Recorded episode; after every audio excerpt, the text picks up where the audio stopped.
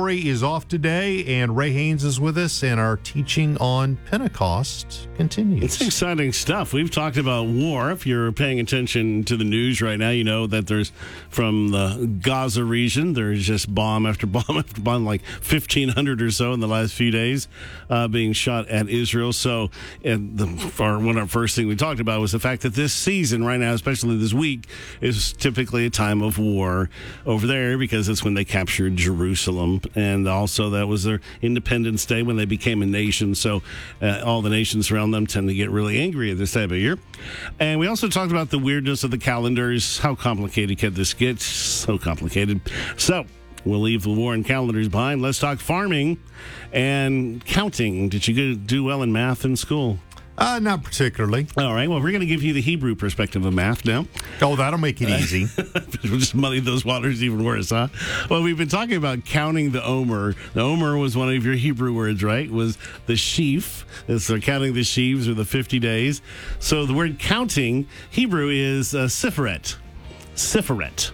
So that's your third word today. You've had uh, Shavuot, you've had Omer, and now you can say, I'm counting the Omer. It's Siferet HaOmer. And there you are. Your, Okay. your math skills begin. Passover is one month behind us. Pentecost coming up this weekend on one calendar, next weekend on the other calendar.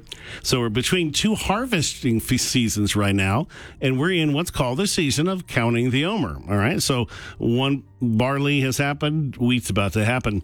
Spiritually speaking, when you're counting days or weeks or doing math in school growing up, you're counting to something. You're trying to get an answer. That something you're arriving at scripturally is a promise of God. And Omer is a measure of grain, it's a sheaf. There's two primary grains grown in Israel, barley and wheat. The barley ripened first, was harvested at the feast of Pesach or Passover. That was last month. So if you're having, you know, the communion, you know, it would, if you really want to be extra official, you'd use barley bread because you'd be using the right one for the right season. Now, the wheat took a little bit longer to ripen. So they're commanded to count seven weeks after Passover before harvesting the wheat. The feast for the wheat harvest was called Shavuot after the weeks that they had to count, since they were doing the Omer for seven weeks. In Greek, you know, the word penta is 50. So that's where you get the word Pentecost. They're just saying 50. All right. So that's where Pentecost comes from. Same feast, same everything, just a different language. Is there more to this than a harvest festival? Good gosh, yes. The command to count the Omer was given at Mount Sinai after they arrived from Egypt, and that long journey was actually the true inspiration. The counting of the Omer remembers the 50 days between the Passover in Egypt and the giving of the Word of God, the Torah, the law, on stone tablets to Moses at Mount Sinai 3,500 years ago. So, yeah, this isn't about calendars. It isn't about war. It's, this is this time period. This is the Exodus. But, oh my, there's still more. Jesus was the true Passover lamb. 2,000 years ago, and after his crucifixion and resurrection, he walked the roads of Israel for the next 40 days of the Omer. The next 10 days, the apostles were on their own counting, and they surely didn't realize what was coming, but they were representing the church era on the earth, which we are still in. On day 50, Jesus poured out the Holy Spirit and birthed the church at Pentecost. So, just as tablets of stone were turned into the very words and laws of God at Sinai, so were hearts of stone turned to hearts of flesh as the Holy Spirit came upon them in Jerusalem. There's just always more to the story. At Pentecost, nothing from that year's wheat harvest could be eaten until after the wave offering was made. Why is that? Well, God established these festivals as times of divine renewal or newness. What was forbidden becomes permissible. When Jesus comes out of the grave, he presented to his Father this wave offering of all the souls who had been locked away in Hades. He opened the door into eternity with God for all mankind who had been trapped in sin and death. We who were forbidden to approach God became acceptable and part of the divine harvest.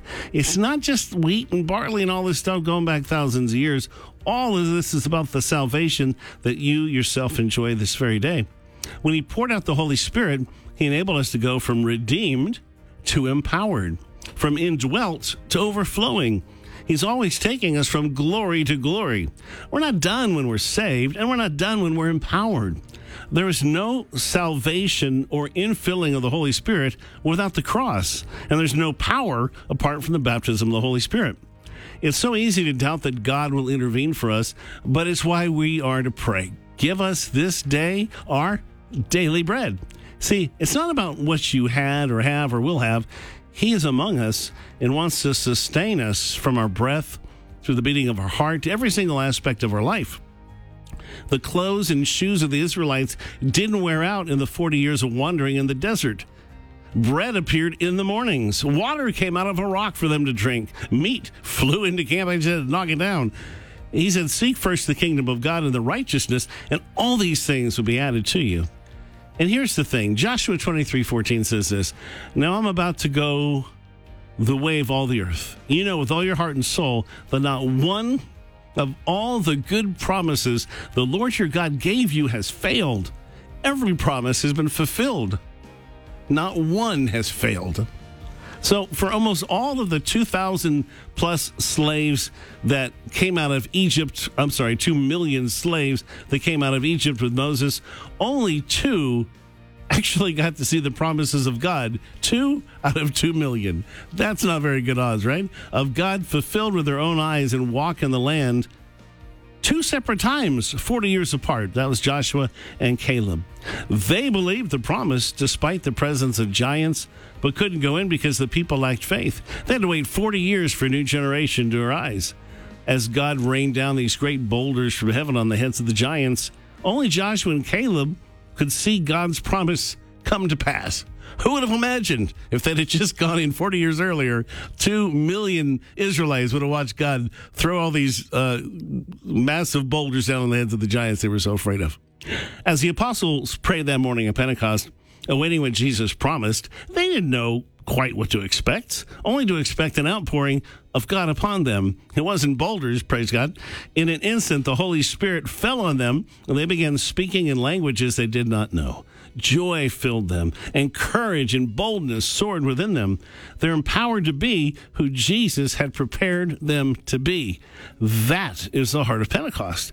That's why we're here today, to walk you through and talk you through what God has waiting for you.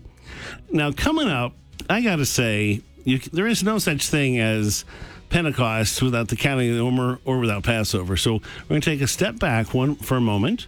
We're going to look at the day of Passover, the most significant day in history ever, and I I feel very confident that I can run down a list of 10 things that at least 8 or 9 of them you never realized happened on Passover. Oh, okay. Going to connect you in a way you've never Major been before. major historical events. Massive, Okay. massive. All right. Very, I think one of the most fascinating things I've ever studied. You've hooked me. I'll be sticking around. Stay around.